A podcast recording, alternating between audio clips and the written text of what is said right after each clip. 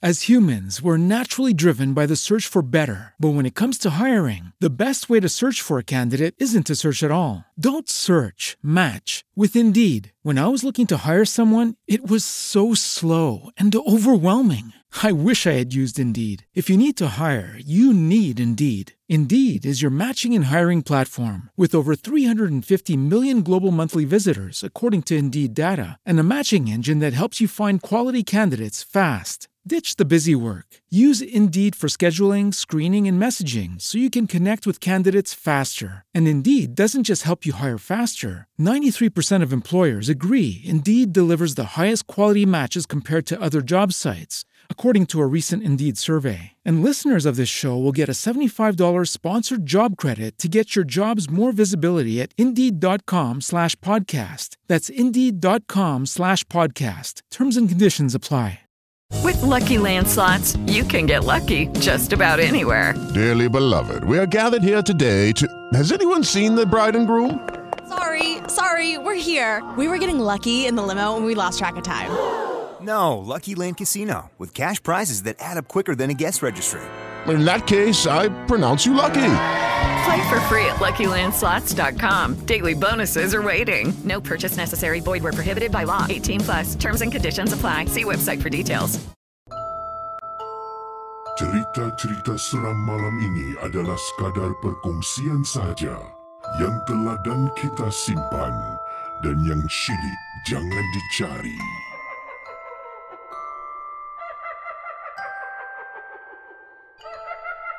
Apa khabar semua para penonton?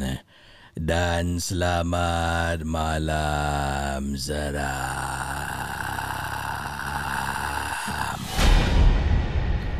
Kita mulakan dengan kisah yang pertama ni. Kisah dia pendek.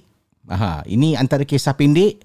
Tapi mungkin kalau anda dalam situasi pengirim, rasa-rasanya anda akan terasa keseraman pengalaman berikut ini. Kiriman email dari Afiq untuk malam seram. Cerita-cerita seram malam ini adalah sekadar perkongsian saja yang telah dan kita simpan dan yang syilid jangan dicari.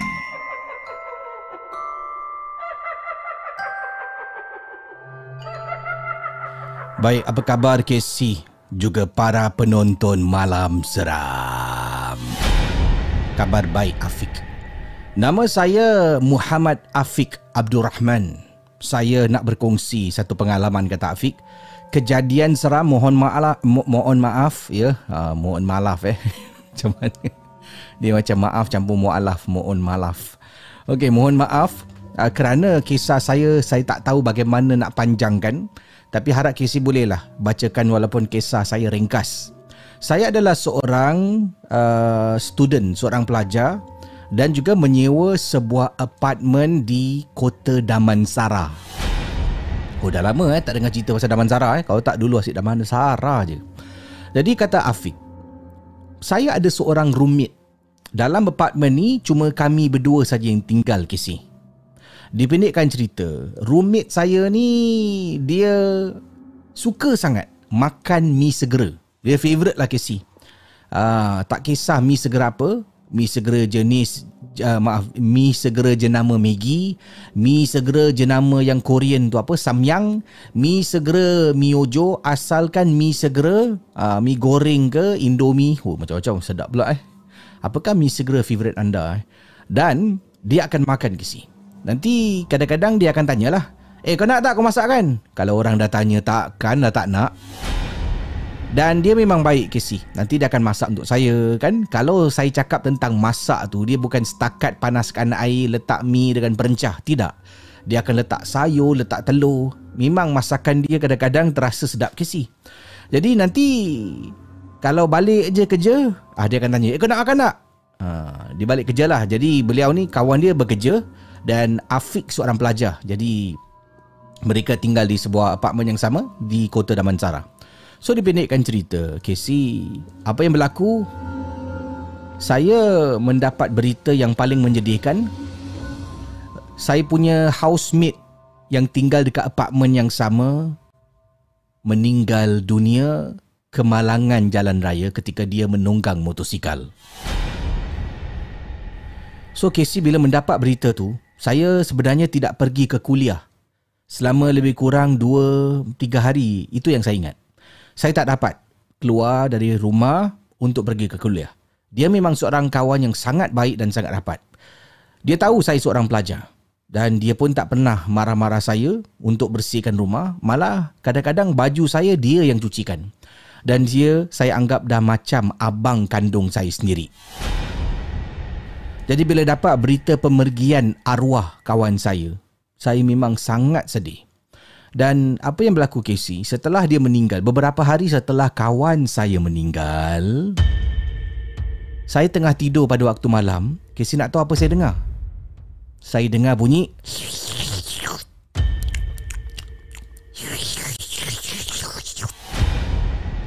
Casey, bunyi yang dibunyikan, yang dihasilkan daripada kawan saya, arwah kawan saya ni memang saya kata suka makan mi segera kan. Dan kalau dia makan mi segera, dia akan ada bunyi hirup. Hirup kuah ke di tengah makan mi tu. Casey, saya dengar Casey. Nanti malam-malam tengah tidur, nanti saya akan dengar. Perkara ini pada mulanya saya tak rasa takut tau Casey, lebih pada rindu. Rindukan kawan saya. Saudara para penonton Malam Seram, setelah bunyi ini kerap berlaku pada waktu malam, daripada rindu menjadi seram Casey. Sebab beberapa kali tu saya bangun, saya buka pintu, memanglah tak nampak apa-apa. Kawan saya tak ada, dah meninggal kan. Tapi lama kelamaan jadi seram. Tengah tidur, tengah duduk dekat ruang tamu pukul 9 lebih malam, tengah tengok TV ataupun sedang nak habiskan kerja sekolah, nanti akan dengar bunyi hirup.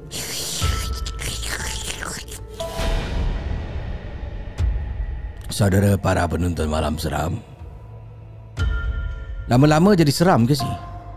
Saya pernah pada malam tu tengah nyenyak tidur, apabila saya terdengar ke sih bunyi yang hirup kuah dengan makan mi tu. Pintu bilik saya yang saya yakin setiap malam saya tidur saya akan tutup pintu, tiba-tiba boleh terasa pula pintu saya ni macam ada orang buka. Dia buka, saya tengah tidur, kebetulan bila saya terbangun je pintu terbuka ke si. Lat beberapa saat,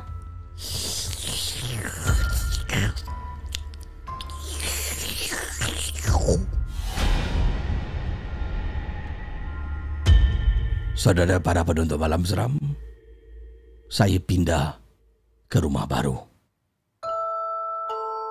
Cerita-cerita seram malam ini adalah sekadar perkongsian sahaja yang teladan kita simpan dan yang syilid jangan dicari.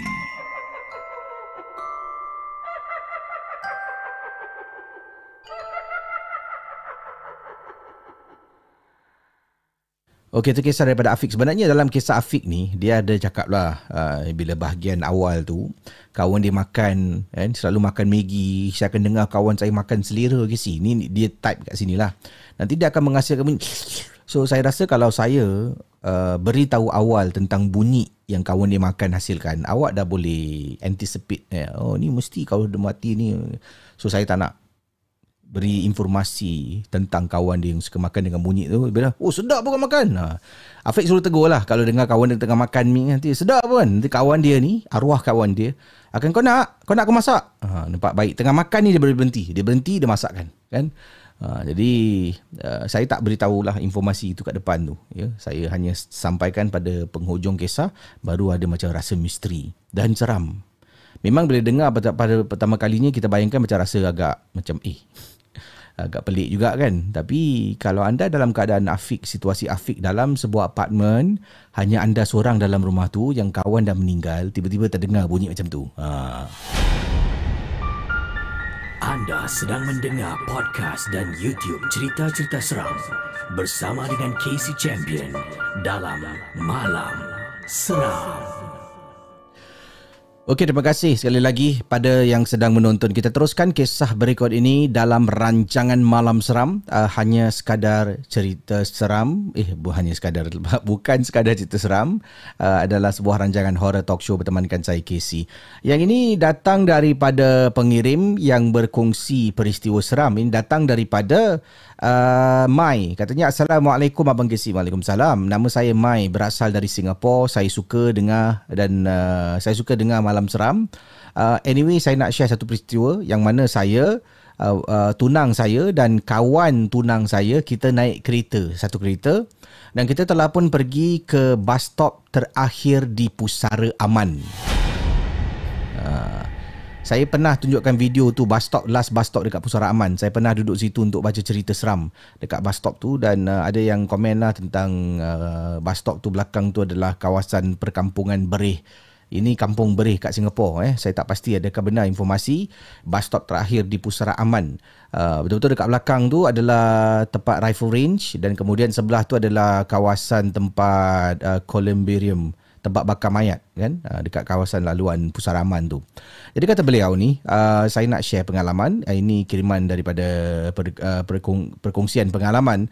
Beliau dan tunang. Katanya, saya dan tunang dan kawan tunang saya naik kereta yang dipandu oleh tunangnya.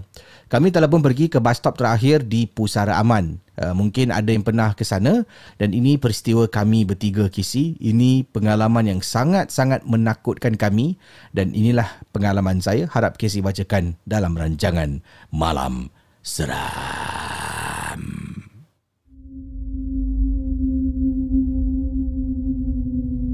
Pada malam tu, sebenarnya kami tidak ada niat pun untuk pergi adventure konon pada waktu selepas tengah malam.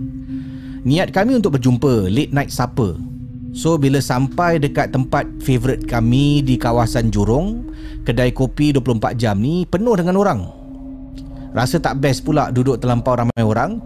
Jadi, kita pun decided untuk beli just minuman dan mungkin kita nak supper later lah. Kita beli air, masuk kereta dan tanya, nak pergi mana? Jom lah, kita adventure. Dalam istilah adventure ni, maknanya pergi ke tempat seram lah. Jadi, tunang saya memandu, kita pun masuk kereta dan tunang saya terus keluar daripada kapak dekat Jurong dan automatik dia kata, kita pergi Jalan Bahar nak. Jalan Bahar tu kubur lah, pusara. Tapi, tunang saya pandai. Dia tak cakap nak pergi kubur. Sebab kalau cakap pergi kubur, directly dia kata pergi kubur, saya takkan kasih ke si. Bila dia kata Jalan Bahar tu, seram. Tapi tidaklah seram dengan perkataan kubur. So, saya okey. Saya pun tak membantah. Tunang saya pun drive. Mula-mula kita were all talking and laughing kat dalam kereta. Biasalah, tiga kawan baik. Dulu tunang tu mungkin sebelum jadi tunang, kawan lah. Kawan baik Jadi kita drive ke sini. Tunang saya drive sampai dekat Jalan Bahar. Mula-mula dah rasa seram jugalah kan. Kita kawan saya kat belakang, kawan tunang saya kat belakang ni tengah explain lah, dia dulu kat sini National Service dekat Civil Defence Academy yang terletak di sebelah kiri ketika kita sedang berada dekat jalan raya Jalan Bahar. Kemudian sampai dekat kawasan lampu trafik, tunang saya ni terus belok ke sebelah kiri. Dia belok, tetap saya tak rasa takut. Sebabnya kalau nak masuk Pusara Aman, dia ada laluan jalan kecil masuk ke kubur. Jadi saya pun tak tahu yang itu jalan pun sama juga nak pergi kubur. So tunang saya belok, saya ingatkan ada road ke sini. Dia drive dan kemudian tanya, kat mana ni you? Kat mana ni? Saya tanya dia. Dia kata, sini alah, ni Pusara Aman lah. Dekat bus stop ni. Orang nak pergi kubur, berhenti kat sini. Oh, so drive. Makin lama makin dalam dan saya tanya, ni sebelah apa? Oh, sebelah ni dekat bakar mayat. Dekat situ kalau tak silap saya ada satu bangunan bakar mayat besar. Kemudian masuk lagi dalam, ada sebuah kawasan yang terpaksa kita kena U-turn dead end. Tapi sebelum sampai dekat kawasan U-turn dekat dead end tu, jalan mati, saya terperasan sebenarnya.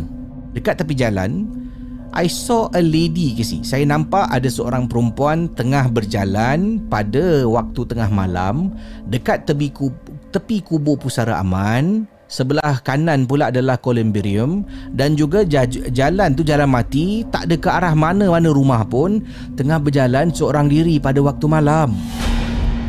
Saya nampak, but saya faham KC. Saya tak boleh tegur. Mulut jangan celupa dan jangan tegur. So bila ternampak benda tu, saya diam. Tapi saya toleh beberapa kali. Bila lalu, sebelum lalu depan wanita tu, saya dah nampak dia jauh. Saya tengok macam macam orang. Kemudian makin dekat, orang lah. Berani lah dalam hati. Lepas saja tunang saya drive perempuan tu, dah lepas, saya pun toleh belakang. Toleh belakang tak nampak, mungkin agaknya terhadang. Saya toleh lagi, tengok. Sampaikan tunang saya tanya, tengok apa tu? Saya cakap, oh tak ada. Tengok dekat Columbarium kat belakang tu, besar kan, seram ni. Konon-konon lah Casey tak nak tegur. Sampai dekat bus stop Casey, bab ni lah Casey. Saya, katanya saya betul-betul marah sangat dengan kawan kepada tunang saya. Dia bercakap, ada orang tunggu bas Dia boleh cakap ada orang tunggu bas Mula-mula saya ni bila dengar dia cakap macam tu, saya pun tengok dekat bus stop. Dekat bus stop terakhir, the last bus stop di Pusara Aman KC. Saya tengok dekat bus stop tak ada orang. Jadi saya ingatkan dia buat-buat cerita lah, kan? So saya pun toleh dan marah dia. Saya kata, kau ni janganlah buat-buat cerita tempat macam ni. Sebab saya dah mula rasa seram bila saya tahu perempuan tu dah hilang. So dia kata, apa pula aku buat cerita? Engkau lah ni buat-buat cerita. Tu apa, perempuan tu tengah duduk kat bus stop. Casey, kali ni saya tengok muka dia, kau serius apa? Kau serius? Kau tak main-main? Kemudian dia tanya tunang saya, Zaki, kau nampak tak kat bus stop? Gila apa perempuan ni? Kemudian Zaki kata, dah lah Yun, jangan main-main lah Yun. Kau ni tegur-tegur tak ada. Kau tak nampak ke? Aku tak nampak Yun. Kemudian saya pun kata, aku pun tak nampak. Dan barulah kawan kami ni berhenti bercakap. Berhenti ke si? Bila berhenti, tunang saya pun cepat-cepat nak U-turn ni. Yun cakap apa? Zaki, cepat sikit Zaki. Ya Allah. Dan kemudian dengar dia istighfar, Astaghfirullahalazim. Sambil pejam mata ke si? Saya tengok Yun tengah pejam mata dan Casey. Saya tak nampak apa-apa dekat tepi dia, tapi rasa meremang. Tunang saya cakap, Yun, kejap Yun, tutup mata. Sebab kami yakin yang Yun seorang yang nampak.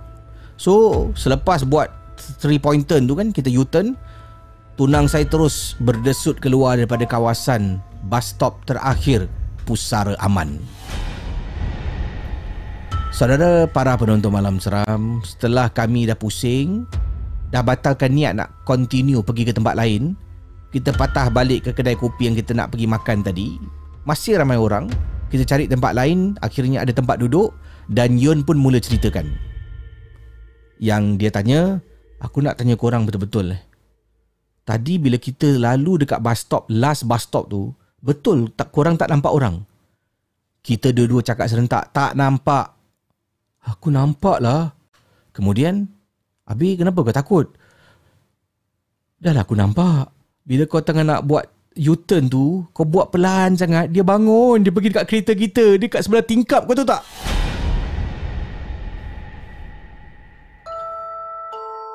Cerita-cerita seram malam ini adalah sekadar perkongsian sahaja yang teladan kita simpan dan yang syilid jangan dicari.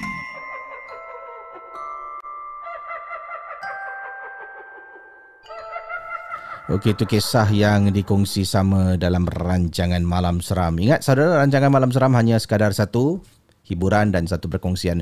Okey, yang ini kisah yang dikongsi sama dalam rancangan Malam Seram. Ada kata Casey nampak kurus jangan cakap nampak lah, memang kurus gitu. Itu bila belum kahwin, kan?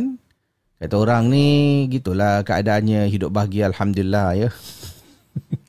Alasan Okey, saya nak baca kisah selanjutnya. Daripada tadi kita berada di Damansara, kita ke Singapura, yang ini kita kembali ke mana? Okey.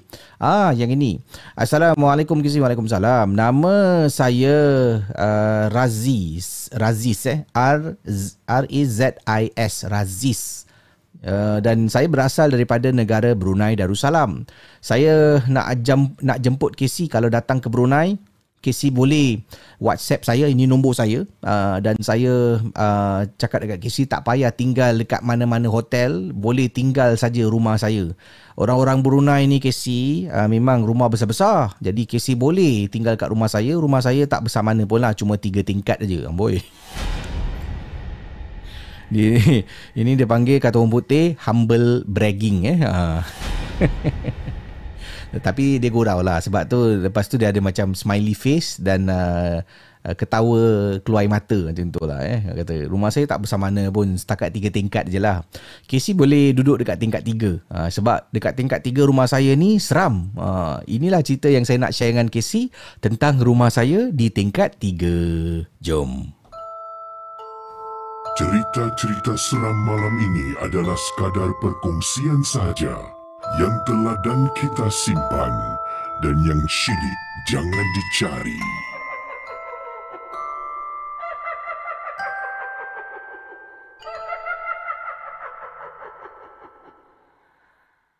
As humans, we're naturally driven by the search for better. But when it comes to hiring, the best way to search for a candidate isn't to search at all. Don't search, match with Indeed. When I was looking to hire someone, it was so slow and overwhelming. I wish I had used Indeed. If you need to hire, you need Indeed. Indeed is your matching and hiring platform, with over 350 million global monthly visitors according to Indeed data, and a matching engine that helps you find quality candidates fast. Ditch the busy work. Use Indeed for scheduling, screening, and messaging so you can connect with candidates faster. And Indeed doesn't just help you hire faster. 93% of employers agree Indeed delivers the highest quality matches compared to other job sites, according to a recent Indeed survey. And listeners of this show will get a $75 sponsored job credit to get your jobs more visibility at Indeed.com/podcast. That's Indeed.com/podcast. Terms and conditions apply.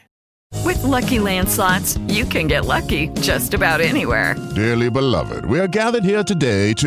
Has anyone seen the bride and groom? Sorry, we're here. We were getting lucky in the limo and we lost track of time. No, Lucky Land Casino, with cash prizes that add up quicker than a guest registry.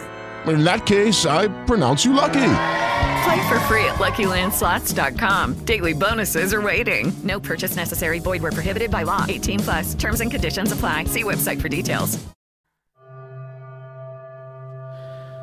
Okey, kiriman daripada pengirim kita, Razis, yang berkongsi pengalaman seram ini. Katanya, Casey, rumah saya di Brunei, negara Brunei Darussalam. Rumah saya ni adalah sebuah rumah 3 tingkat. Dan ini adalah rumah pusaka peninggalan arwah datuk saya. Mula-mula rumah ni, dia setakat 2 tingkat ke sini. Dia setakat 2 tingkat. Selepas ada keluarga tambahan dalam rumah, arwah atuk mula nak tambah 1 lagi tingkat. Jadi menjadikan rumah kami ni rumah, sebuah rumah banglo mempunyai 3 tingkat. Ya, tingkat 1, tingkat 2, tingkat 3. Selepas ada bertambah ahli anggota keluarga lah, jadi arwah atuknya buat rumah tu. Dan rumah tu telah pun menjadi rumah yang dimiliki oleh ayah saya, kata Razis. Ya, ayah saya. Sebab adik-beradik yang lain, adik-beradik ayah lain dapatlah harta-harta mereka, dapatlah bahagian mereka. Dan ayah saya cakap dia tak nak lain benda, dia cuma nak rumah ni je. Kerana rumah ini banyak sangat, ya, banyak sangat meninggalkan sejarah-sejarah keluarga kami. Dan ayah takkan pindah dan tinggalkan rumah ni. Sebab tu walaupun rumah ni ada gangguannya, saya tetap tinggal dekat rumah ni.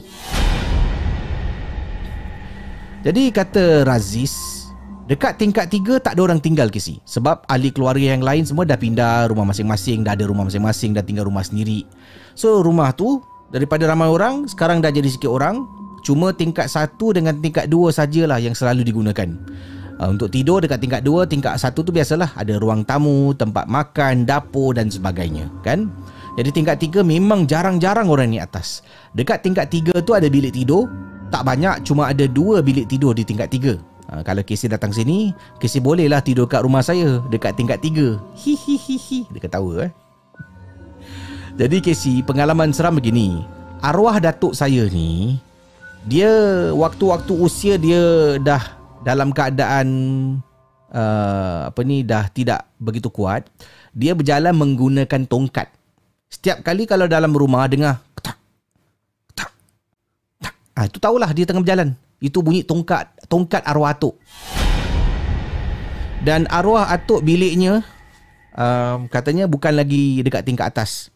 Selepas arwah atuk dah tak kuat jalan, arwah atuk dipindahkan ke bilik di tingkat 1. Jadi senang untuk dia bergerak kan. Jadi arwah atuk dekat tingkat 1. Jadi selepas arwah atuk meninggal dunia, bilik tu terus kosong. Kosong, tak ada orang tinggal.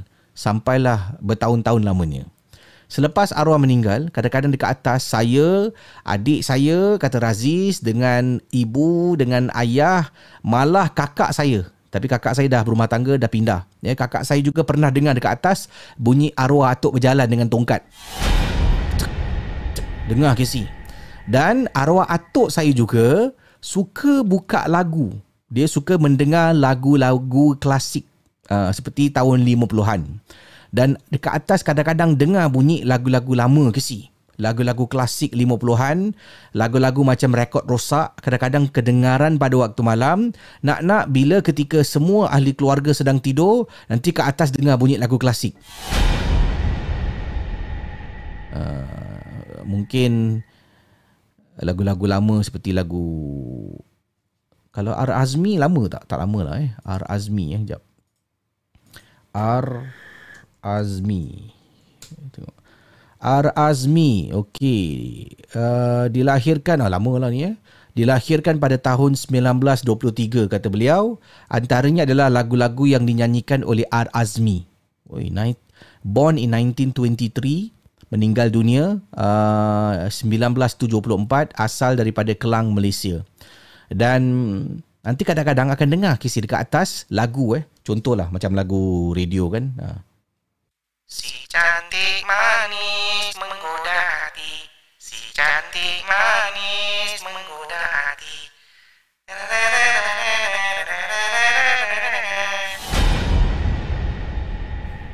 Contohlah bunyi macam radio effect lah konon kan. Boleh dengar ke sini, tapi dekat atas tak ada orang pun pasang radio. Atas tu hanya setakat perabot dan katil, tak ada benda lain. Tapi akan dengar bunyi muzik-muzik yang selalu arwah atuk mainkan ketika dia tinggal bersama dengan kami. Sampai ke hari ini, kadang-kadang kita akan dengar kisah. Kalau boleh saya memang nak pindah pun, tapi inilah tempat saya tinggal, mana lagi kalau bukan rumah ni kan. Ayah saya pun mati-mati tak nak jual rumah ni sebab ini adalah peninggalan harta pusaka milik bapaknya. Jadi sebab itulah bila arwah atuk meninggal, ayah saya kata dia tak nak apa-apa kecuali dia nak rumah ni saja. Sebab dia tahu kalau rumah ni jatuh ke tangan adik-beradik yang lain, mereka akan jual rumah ini. Itulah pengalaman saya Casey. Sekian terima kasih. Selamat malam seram. Hitam manis, yang hitam manis. Pandang tak jemu, pandang tak jemu. Cerita-cerita seram malam ini adalah sekadar perkongsian sahaja yang teladan kita simpan dan yang syilid jangan dicari.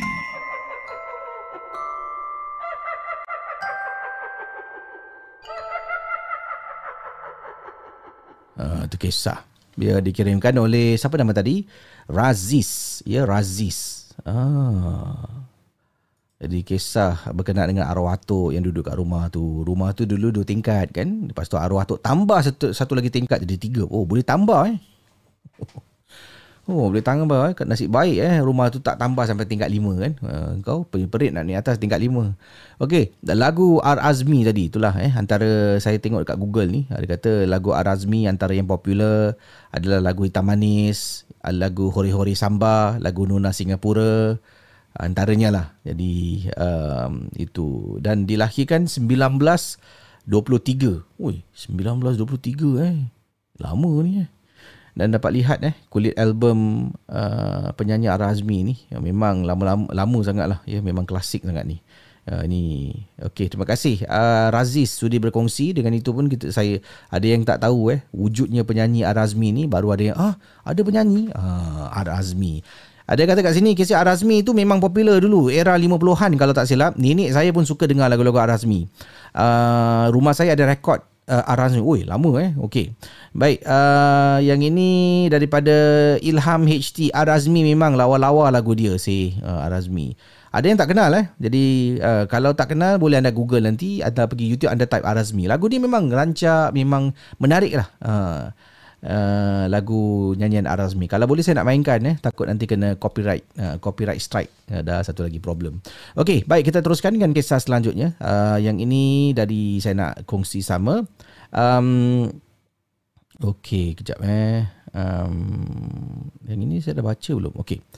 Yang ini saya terpandang, sebenarnya baru masuk cerita ni dan rezeki dia lah saya terpandang dan menarik pula kisah yang nak disampaikan dengan tajuk RSB. Apakah dimaksudkan dengan RSB? Rumah sewa berhantu.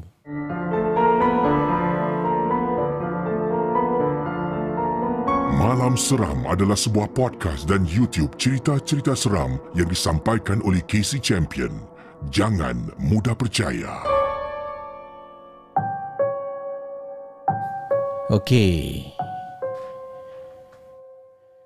Kiriman daripada pengirim kita. Assalamualaikum Casey. Waalaikumsalam warahmatullahi wabarakatuh.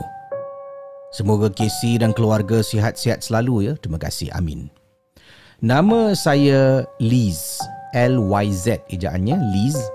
Saya ada kisah yang berlaku permulaan tahun 2015.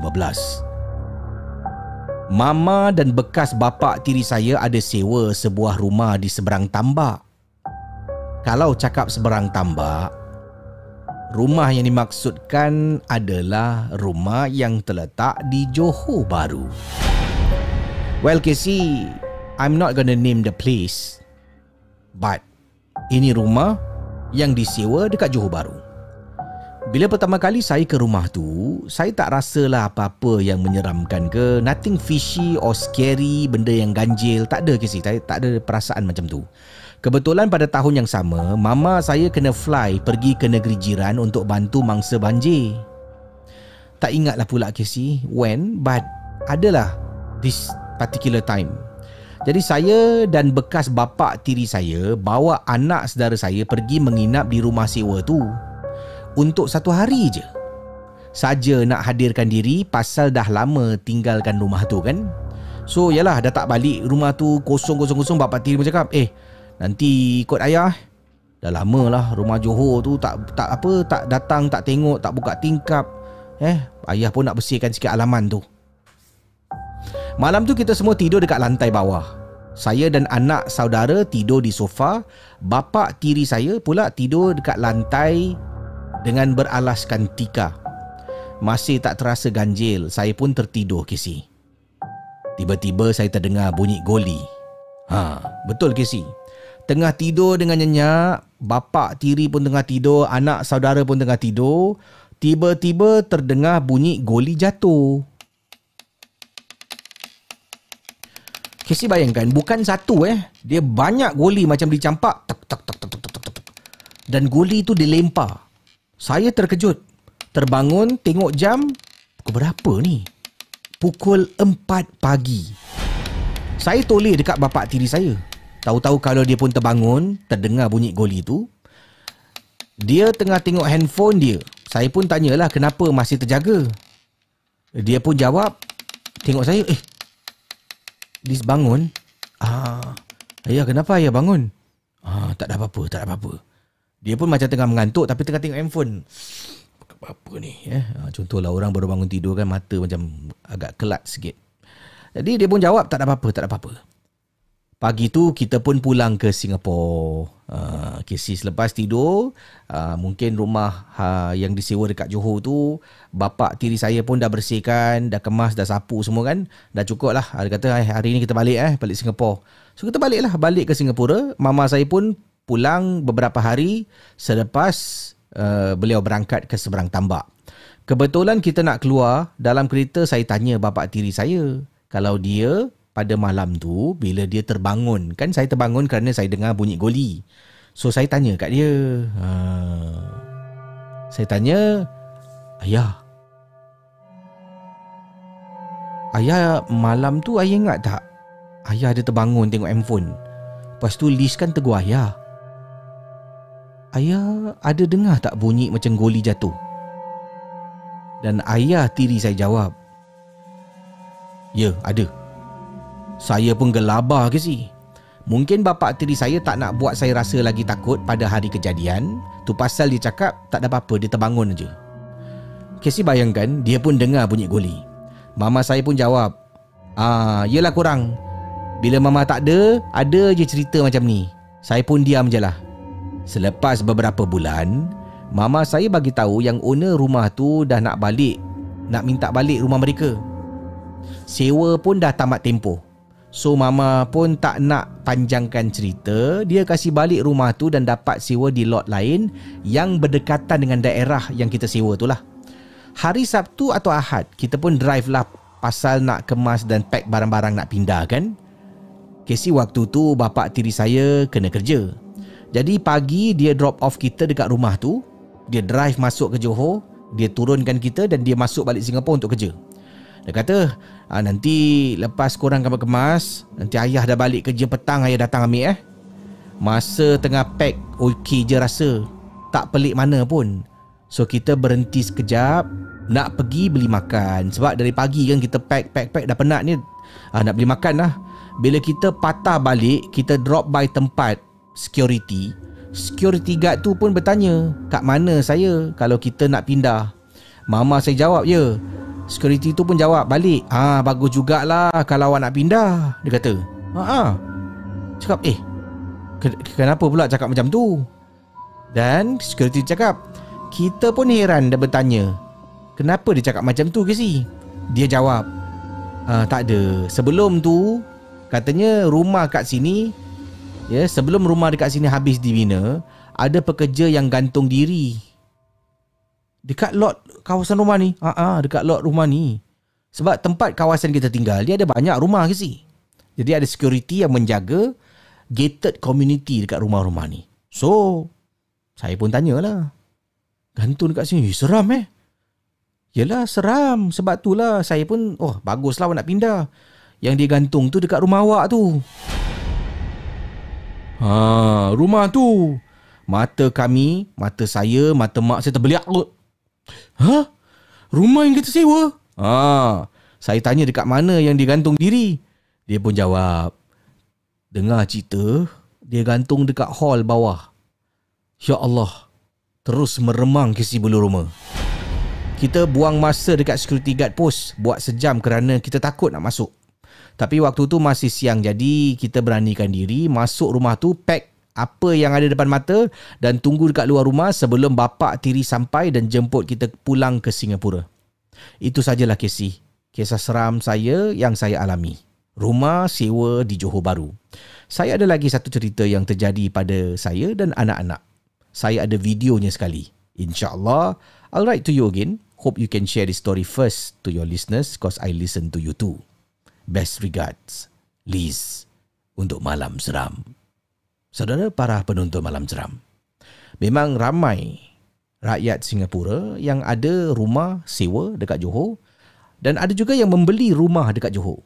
Masalah ketika sempadan Singapura Malaysia ditutup, rumah-rumah ini dah jadi rumah tinggal, rumah terbiar. Rumah-rumah yang tidak diuruskan selama lebih 2 tahun. Ada yang tak boleh balik lagi sebab belum boleh masuk. Takkanlah kalau setakat nak masuk rumah Johor, naik flight pergi KL, turun balik ke Johor. Jadi ada masih belum kunjungi rumah-rumah mereka. Dan ada juga saya dengar kenalan-kenalan mengatakan rumah mereka dah naik lalang tinggi sangat. Sampaikan jiran takut sebab ada yang menceritakan yang saya ada dengar. Nanti saya sambung kisahnya. Ingatkan Casey, saya cuba ingat balik. Saya pernah mendapat cerita ni daripada seseorang tentang rumah sewa juga kat Johor. Nanti saya ingat balik detailsnya, saya akan kongsi dengan anda. As humans, we're naturally driven by the search for better. But when it comes to hiring, the best way to search for a candidate isn't to search at all. Don't search, match with Indeed. When I was looking to hire someone, it was so slow and overwhelming. I wish I had used Indeed. If you need to hire, you need Indeed. Indeed is your matching and hiring platform, with over 350 million global monthly visitors according to Indeed data, and a matching engine that helps you find quality candidates fast. Ditch the busy work. Use Indeed for scheduling, screening, and messaging so you can connect with candidates faster. And Indeed doesn't just help you hire faster. 93% of employers agree Indeed delivers the highest quality matches compared to other job sites, according to a recent Indeed survey. And listeners of this show will get a $75 sponsored job credit to get your jobs more visibility at Indeed.com/podcast. That's Indeed.com/podcast. Terms and conditions apply. Judy was boring. Hello. Then Judy discovered Chumbacasino.com. It's my little escape. Now Judy's the life of the party. Oh, baby, mama's bringing home the bacon. Whoa, take it easy, Judy. The Chumba life is for everybody. So go to Chumbacasino.com and play over 100 casino-style games. Join today and play for free for your chance to redeem some serious prizes. Chumbacasino.com. No purchase necessary. Void where prohibited by law. 18 plus terms and conditions apply. See website for details. Seram Ish. Cerita-cerita seram malam ini adalah sekadar perkongsian sahaja yang telah dan kita simpan dan yang syilid jangan dicari.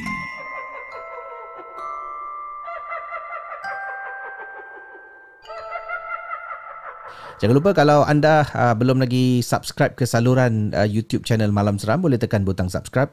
Road to 300,000 subscriber. Boleh tak KC nak capai impian 300,000 subscriber? Dan walau apa pun, tetaplah Malam Seram jalan terus. Ini saya rasa antara jarangnya ada YouTuber buat konten 6 hari seminggu. Saya seorang 6 hari lah.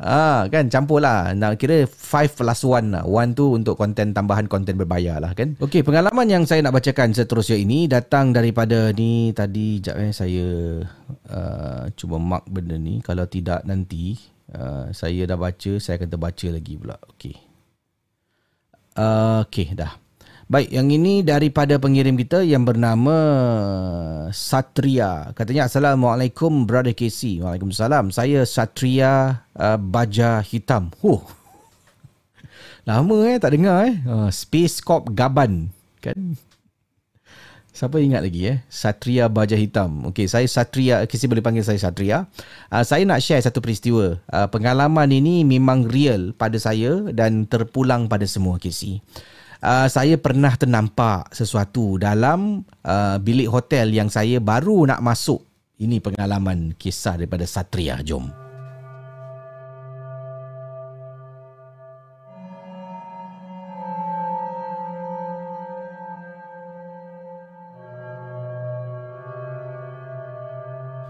Okey, kata Satria, peristiwa yang saya nak share dengan KC, saya baru check-in sebuah hotel dekat Kuala Lumpur. Masa tu saya ni ada conference meeting dekat Kuala Lumpur dan saya check-in sebuah hotel ni. Conference ini adalah sebuah conference yang dianjurkan selama 2 hari over the weekend, Saturday and Sunday. So saya telah pun dihantar oleh syarikat saya sebagai representative untuk menghadiri conference, international conference inilah di sebuah hotel. So tak nak sebutlah nama hotel di mana. Dan setiap yang datang ni kita akan diberikan bilik, given a room dan tinggal sendirilah. So saya pun macam biasalah datang, kita check in, dan oleh kerana ini adalah sebuah conference, kita boleh check in bilik lebih awal daripada waktu yang biasa. Waktu biasa tu mungkin pukul 2 petang kan, selalu check in hotel lazimnya dalam pukul 1 tengah hari hingga 3 petang. That is the check in time, depending pada waktu yang bilik tu dah siap lah kan.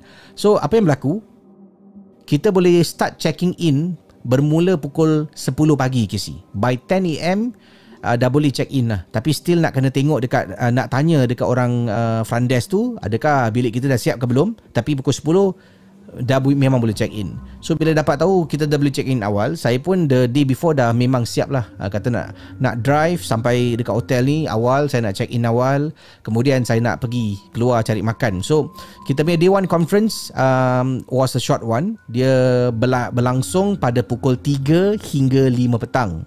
Hanya day 2 conference yang lama. Day 2 conference pukul 9 pagi sampai pukul 3 petang. Ya. Yeah.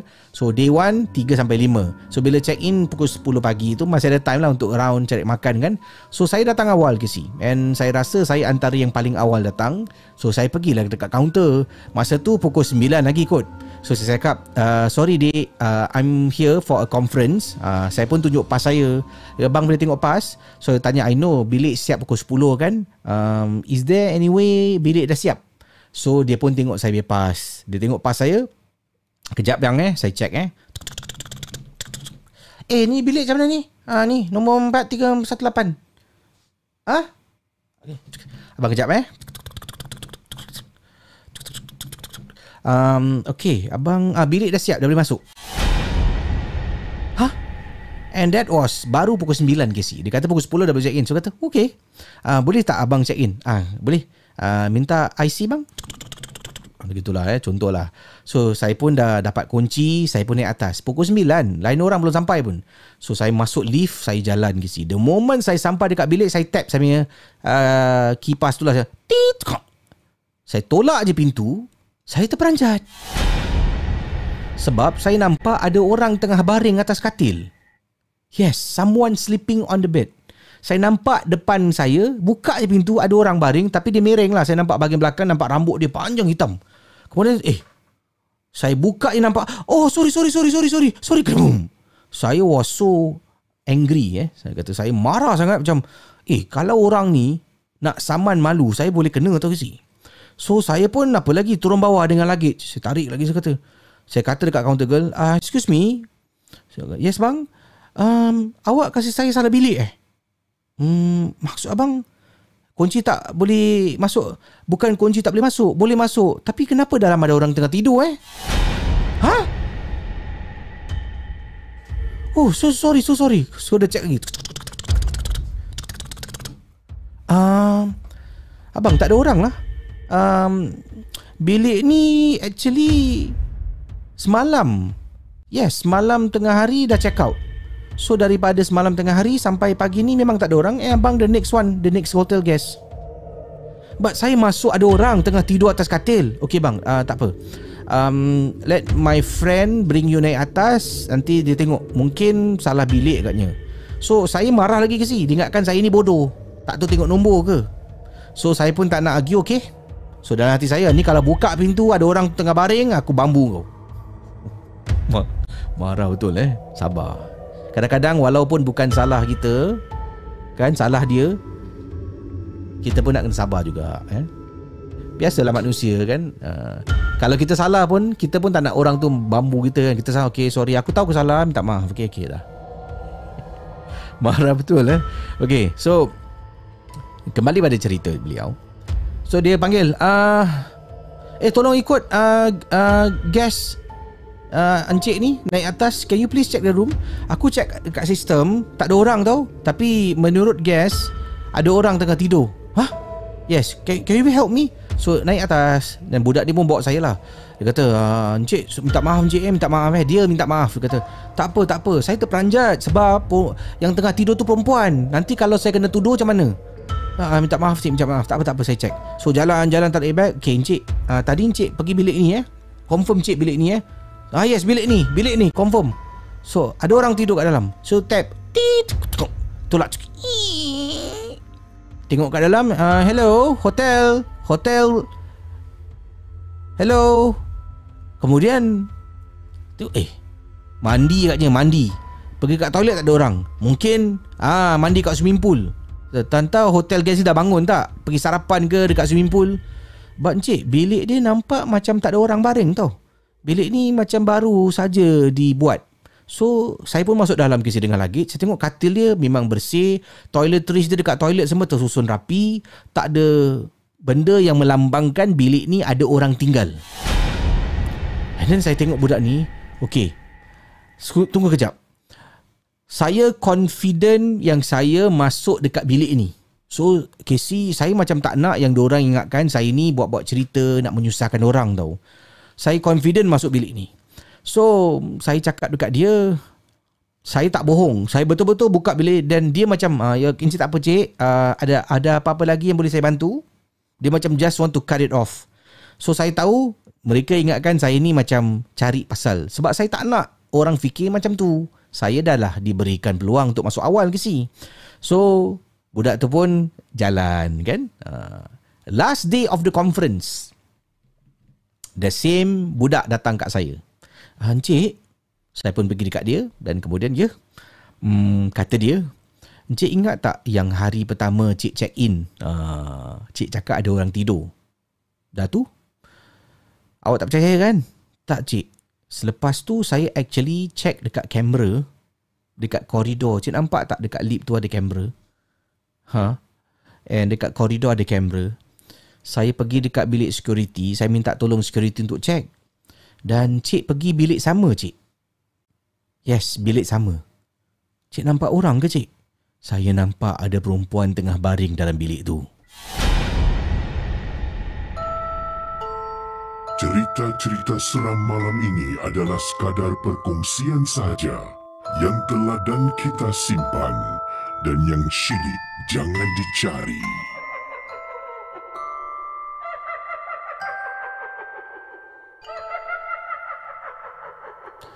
Terima kasih perkongsian kisah. Yang penting sekali brother kita dia tak minta tukar bilik lah. Kalau saya dah macam tu, saya nak minta tukar bilik saya tak boleh tidur bilik ni. Tak boleh. Mana boleh, kecuali kalau anda mungkin tidur, anda tak nak kesorangan kan. Yalah, tadi pun nampak yang tidur kat sebelah tu, mungkin boleh temankan pada waktu malam, mengapa tidak jadi tak lonely lah. Seram kan budak tu boleh check okey, selepas tu dia pun pergi security, boleh tak saya pergi dekat tingkat ni tengok. Dan dia nampak dekat dalam security camera tu, bila dia replay balik, dia nampak pengirim kita ni jalan dekat koridor yang sama dan berdiri dekat depan pintu bilik yang sama. Bila dia nampak, dia buka terperanjat tu, nampak semua dalam kamera tu. If only awak boleh minta footage tu, boleh share dengan saya. Confirm cerita ni viral. Terima kasih. Dan dia macam mungkin tak percaya, dia check security camera, memang betul kan. Jadi siapa yang baring tu? Okey, kita teruskan. Mungkin panggilan telefon yang saya nak berkongsi pengalaman. Yang ini. Assalamualaikum KC, call saya. Saya nak cerita. Waalaikumsalam. Saya nak cerita pengalaman opah saya. Okey, jom kita call. Opah dia ada cerita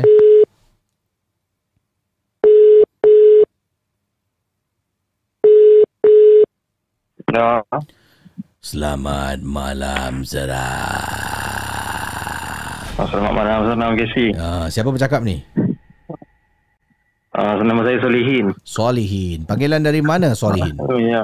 Dari mana? Daripada Taiping Perak. Oh, orang Perak Wah, jadi Solihin ada kata opah anda ada banyak cerita seram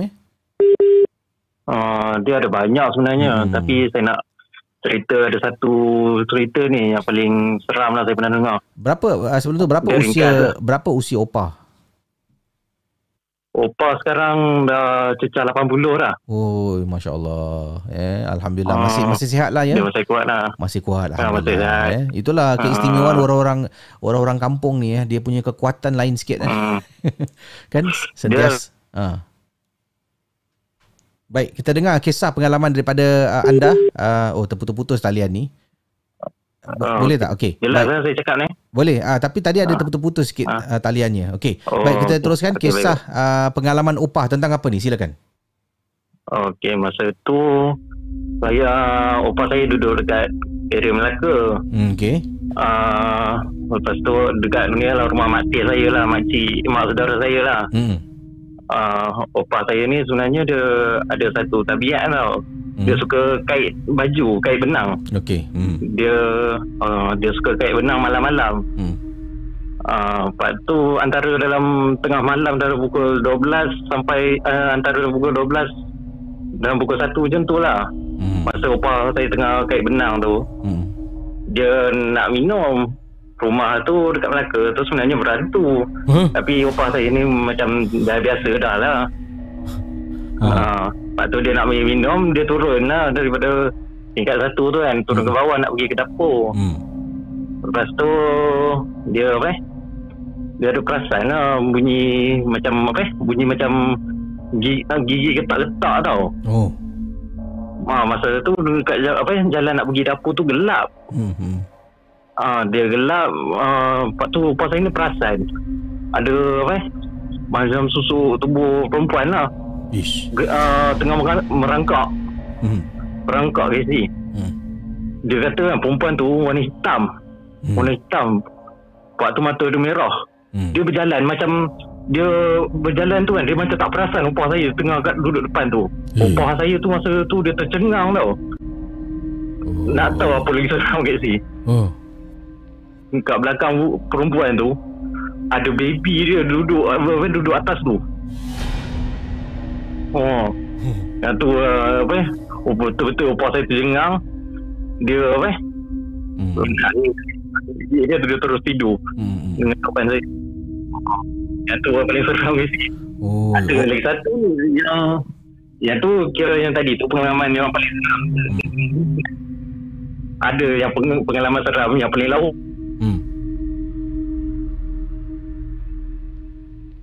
Dalam 5 tahun lepas kot mungkin. Okey, apa yang berlaku tu?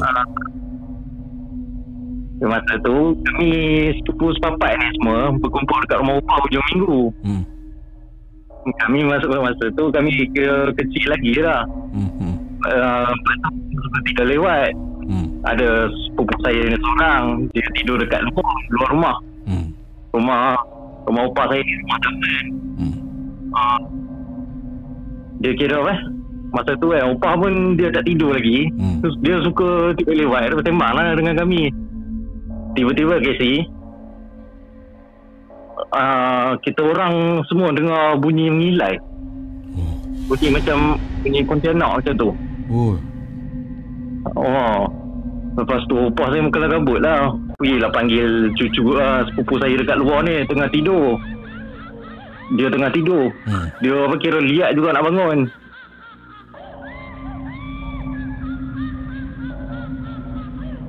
Opah saya ni kejut lah arwah tok wan saya. Dia kejut. Dia bagi tahu dekat tok wan saya ni ada bunyi mengilai. Tahu tak apa arwah tok wan saya cakap? Apa dia kata? Dia cakap kenapa tak suruh dia berhenti? Yang tu tak letak dengar tu asyik gelak. Opah saya pun asyik gelak. Tu je kasi. Terima kasih ya. Selamat malam seram. Selamat malam seram.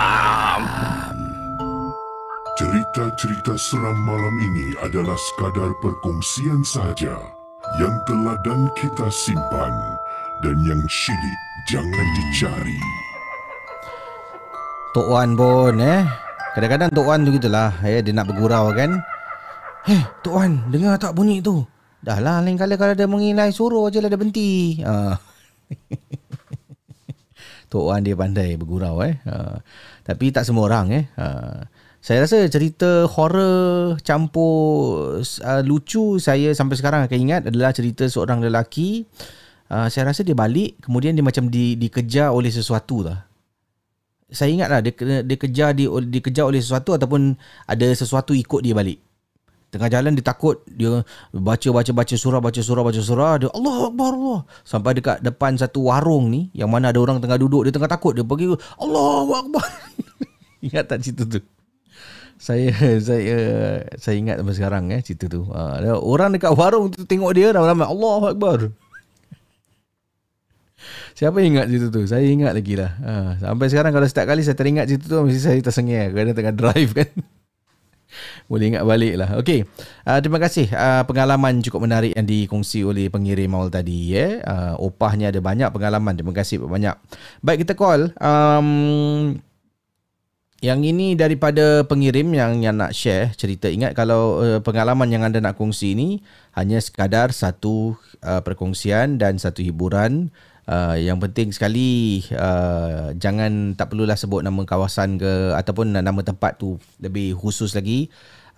Nama tempat lah kalau tempat tu masih lagi beroperasi kan, tak payah. Hanya boleh cakap okey sini dekat daerah sini, tak perlu sebut nama bangunan lah ya. Okey, saya akan kembali selepas ni. Jom kita kongsi pengalaman dalam malam seram. Cerita-cerita seram malam ini adalah sekadar perkongsian sahaja yang teladan kita simpan dan yang syilid jangan dicari.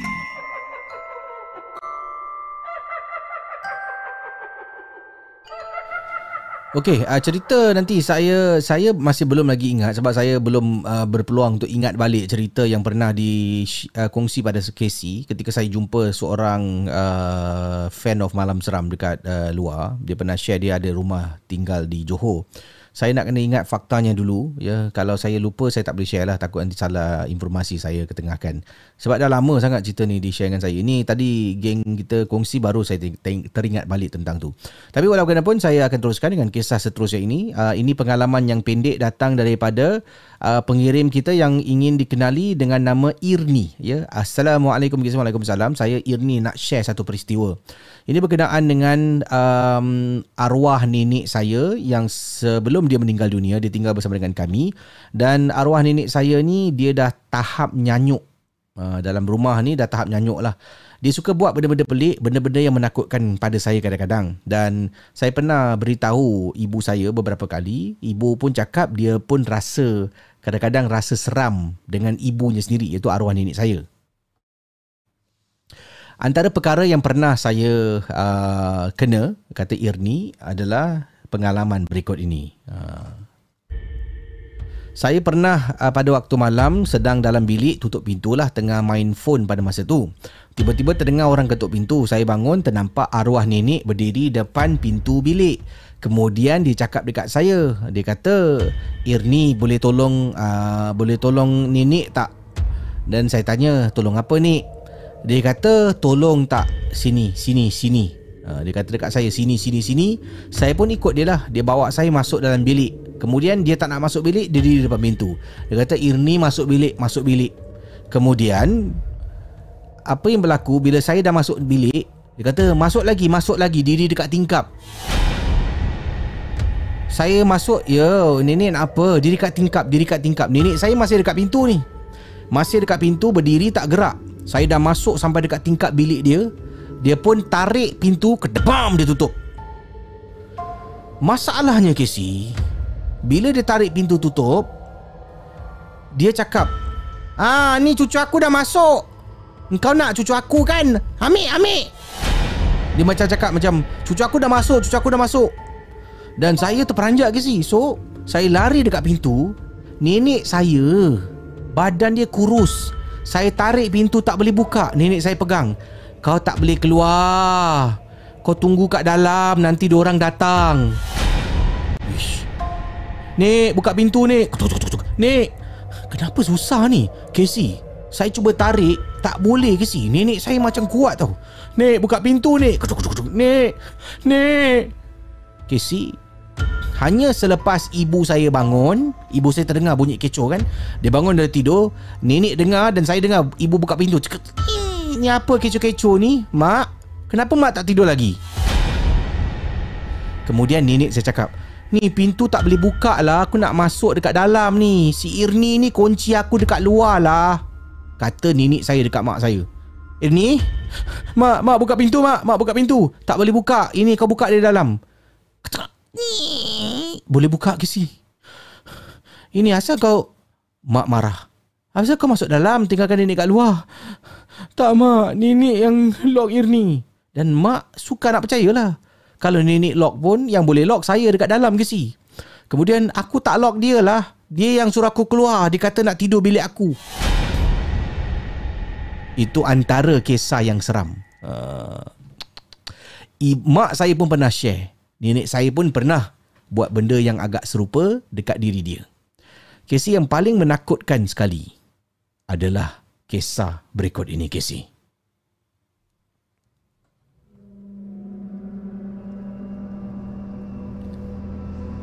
Irni bangun. Irni bangun.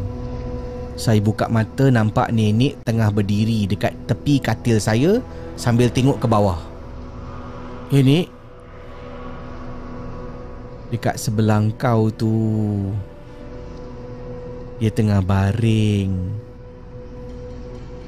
Nanti kau cakap aku pula yang kacau kau. Bangun, Irni." Casey, saya memang Lepas nenek cakap meremang bulu roma, saya bangun, saya pergi bilik, tuk tuk tuk tuk. Mak, mak, mak buka pintu. Mak cakap, mak tanya kenapa. Kemudian saya cakap apa yang berlaku. Jadi mak suruh tidur dalam bilik dengan dia. Sejak kejadian seram mula berlaku, mak cuba beberapa kali cakap dekat ayah saya supaya tidur dekat bilik saya. Jadi saya dengan mak satu bilik. Ayah tak nak. Anak awak tu dah besar. Bukanlah usia dia 4-5 tahun. Bayangkan saudara.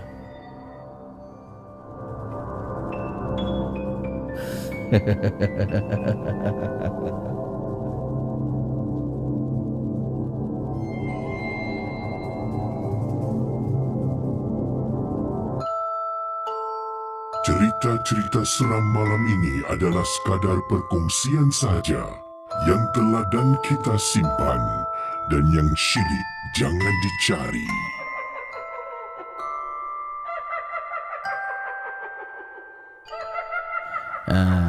Itu dia kisah. Dia pernah beritahu ayah, mak dia pun pernah beritahu suami dia. Ayah dia marah. Awak, anak awak ni bukan 4-5 tahun. Sebenarnya... Kau fikir aku tak takut ke? Aku pun takut lah. Sebenarnya itulah Tapi ayah pun nak cover line lah. Awak fikir anak awak apa? 4-5 tahun? Orang dewasa tak boleh takut ke? Dia takut tak ada kenal usia Budak kecil ke? Orang tua ke? Yang dah lanjut usia pun kalau ada perasaan takut. Jadi tak ada maknanya nak gunakan. Kau fikir apa? Anak awak 4-5 tahun? Padahal AKA... Aku pun takut sebenarnya nah. Bukan aku tak nak tidur bilik anak kita. Tambah lagi sikit lah time Kita kongsi kisah selanjutnya boleh? Okey, yang ini nak share cerita. Minta maaf saya dapat banyak ni WhatsApp ni. Engkau. Penuh sangat WhatsApp saya. Saya perlu ketengahkan panggilan-panggilan yang mana saya boleh ketengahkan, yang jawab panggilan satu, yang mana saya tengok ceritanya memang menarik. Jadi sebab tu jangan lupa typekan cerita yang anda nak share pada KC. Okey. Yang ini salam KC, cuba mainkan voice saya ni. Kalau dah mainkan it's okay. Apa ni? Misteri memancing di Naseri Lama. Saya ada kena ketengahkan tak? Faiza, Teluk Panglima Garang Selangor. Okey, kita ketengahkan voice note ni. Jom. Assalamualaikum Casey. Waalaikumsalam. Selamat malam. Okay, nama saya Faiza dari Teluk Panglima Garang. Okay, sebelum ni saya pernah bercerita pasal ketuk chemistry di Barrack Polis. Okay, kali ni saya nak bercerita tentang memancing, kisah memancing di Naseri Lama. Okey, kisah ni bermula dalam tahun 2010. Okey, biasalah masa tu baru-baru berkahwin. So nak ke mana, pergi mana pun berdua, berkepit je kan. So hobi suami saya ni memancing. Jadi suatu hari dia nak memancing ikan puyuh dekat satu nursery lama. Okey, nursery tinggal lah. Nursery yang jual-jual bunga, jual-jual pokok tu kan. Dia punya lokasi terletak tak jauh daripada Barrack Polis yang saya cerita sebelum ni. Okay, sekarang memang tak ada, completely tak ada lah. Okay, so dekat situ kami pergi dalam pukul 5 petang. Okay, dalam pukul 5 petang kami sampai. Tak boleh nak parking masuk dalam nursery tu sebab dia ada palang. So kami parking dekat luar palang. Lepas tu kami jalan kaki lah dengan pancingnya, dengan bagnya masuk dalam. Okay, so dekat situ kita boleh nampak lah ada banyak pasu-pasu yang dah pecah, pokok-pokok yang tinggal, dan tak jauh daripada tu ada macam satu parit ke apa macam tu lah. So kat dalam tu memang banyak puyuh. Saya dengan suami pun start lah memancing. Mancing-mancing tak sedar hari rupanya dah nak maghrib. Ikan banyak dapat ni. Lepas tu bila langit tu kelihatan macam jingga macam tu kan. So suami saya ni ajaklah balik. Tapi saya pula yang tak nak balik. Sebab masa tu ikan puyuh tengah makan umpan banyak. campak makan, campak lagi makan.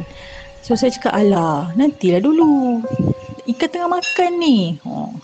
Lepas tu, tapi kan yang peliknya saya nampak muka suami saya ni resah semacam.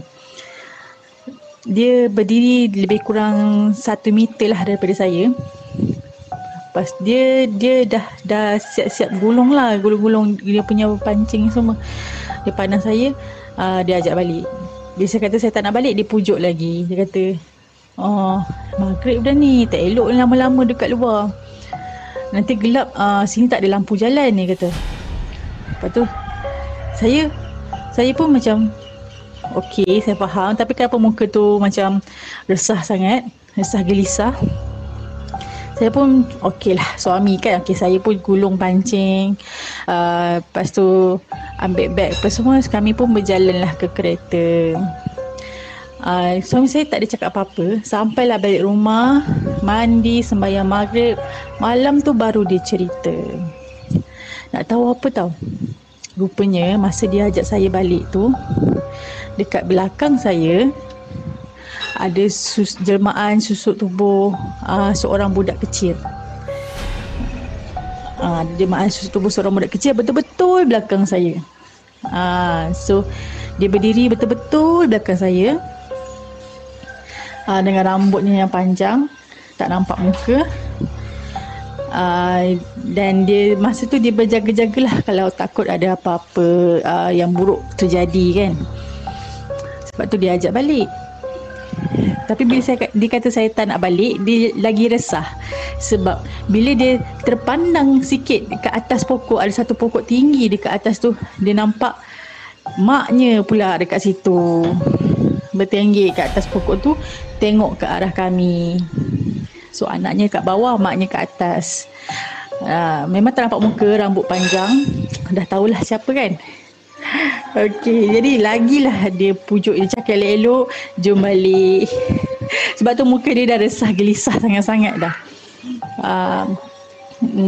Mungkin dalam perjalanan tu dia dah terkumat-kamit, dia baca apa benda ke. Alhamdulillah tak ada, benda tu tak ikut kami balik, semuanya okey. Tapi kami tak serik lagi lah pergi mancing kat tempat tu. Yang penting jangan balik masa maghrib lah, pergi awal. Dan Alhamdulillah lepas tu tak ada apa-apa yang berlaku. Cuma bila husband cerita, oh seram juga lah. Dia memang boleh nampak. Saya masa tu tak rasa meremang, tak rasa apa pun. Jadi sampai di situ sajalah cerita saya. Terima kasih Cassie. Terima kasih. Dan selamat malam seram. Malam seram. Anda sedang mendengar podcast dan YouTube cerita-cerita seram bersama dengan Casey Champion dalam Malam Seram. Alhamdulillah saudara, 3,800 penonton di Facebook dan YouTube gabungan dua penonton di Facebook dan YouTube 3,800. Alhamdulillah, semoga dapat capai 4,000 views penonton dalam satu masa ya. Tapi alhamdulillah 3,800 ni pada saya dah banyak dah. 3,000 pun dah banyak 2,000 pun dah banyak.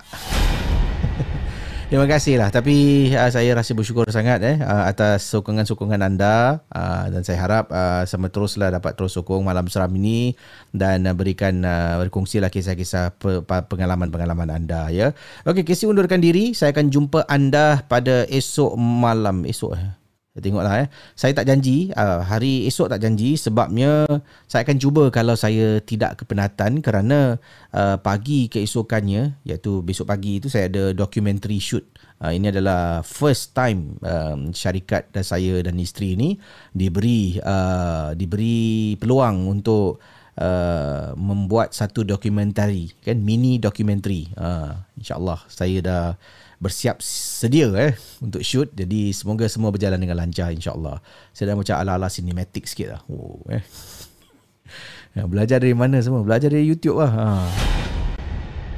Jadi ingat, kalau anda yang nak buat konten kan, boleh nak buat konten, siapa pun boleh buat konten, tapi jangan semangat 2 minit lah. Semangat kena teruskan. Tengok kan, ada orang dia nak buat, bila saya tengok channel YouTube dia, Tak ada video. The last video was like 3 months ago uploaded. Habis macam mana eh? Jadi kena konsisten. Dia nasib orang tak sama. Awak cakap, oh KC boleh lah. Saya Monday to, technically Monday to Saturday. Isnin sampai Sabtu konten saya hari-hari tu. Dan kalau saya nak putus asa, saya bercakap orang lain upload konten 1 minggu 3 kali. Video dia 20 minit, 12 minit. Subscriber dah senang naik-naik 300,000, 400, setengah juta. So kalau saya nak tengok orang punya kelebihan, saya akan sentiasa pandang saya ni kurang dan saya akan tak semangat lah. Buat video hari-hari pun tak boleh. Kita nak buat sesuatu kena ikhlas. Sebab saya really enjoy. Sejujurnya saya enjoy bercerita dekat anda semua. Sebab tu kadang penat-penat pun macam ni, tak boleh lah, nak kena bangun jugalah. Semangat. Sebab anda support dan saya pun akan cubalah. Tapi esok kalau saya agak penat, saya akan cakap lah nanti. Saya tak suka beritahu awal-awal sebab saya bukan jenis yang macam, oh, okay hari ni tak nak live Kan? Kecuali kalau memang betul-betul tak boleh, saya tahu macam saya nak ke apa ni, pada minggu depan saya akan berangkat jadi saya kalau boleh saya akan cubalah. Dan saya bagi orang, kalau saya tak boleh saya akan sampai saat-saat 1 jam setengah jam tu, kalau terlampau mengantuk tak boleh tahan juga, saya akan baru upload satu posting dekat YouTube community tab. Saya akan cakap kat situ sebab saya tak nak cakap siang-siang sekali, saya tak penat dan saya buat nanti susah juga kan. Jadi saya akan tunggu last minute, kalau betul-betul dah tak boleh baru saya akan umumkan. Okey, jadi terima kasih pada semua yang sudi menonton, sudi support KC dalam rancangan Malam Seram. Saya akan jumpa anda esok insya-Allah. Allah tak janji dalam satu lagi episod Malam Seram. Jangan lupa tekan butang subscribe dan like, komen dan share. Bye-bye. Malam Seram.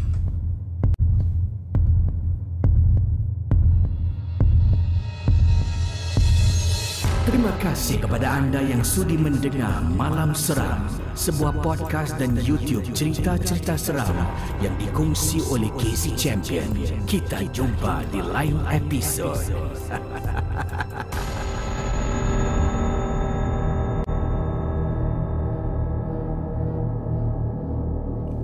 Okay, tadi saya baru perasan. As humans, we're naturally driven by the search for better. But when it comes to hiring, the best way to search for a candidate isn't to search at all. Don't search, match with Indeed. When I was looking to hire someone, it was so slow and overwhelming.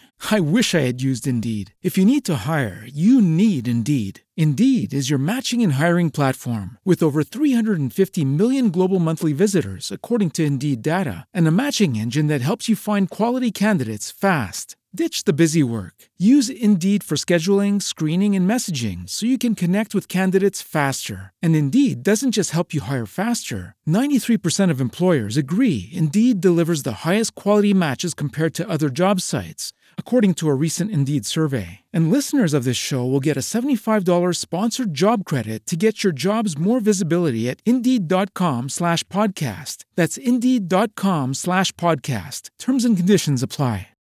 Lucky Land Casino, asking people, what's the weirdest place you've gotten lucky? Lucky? In line at the deli, I guess? Aha, in my dentist's office.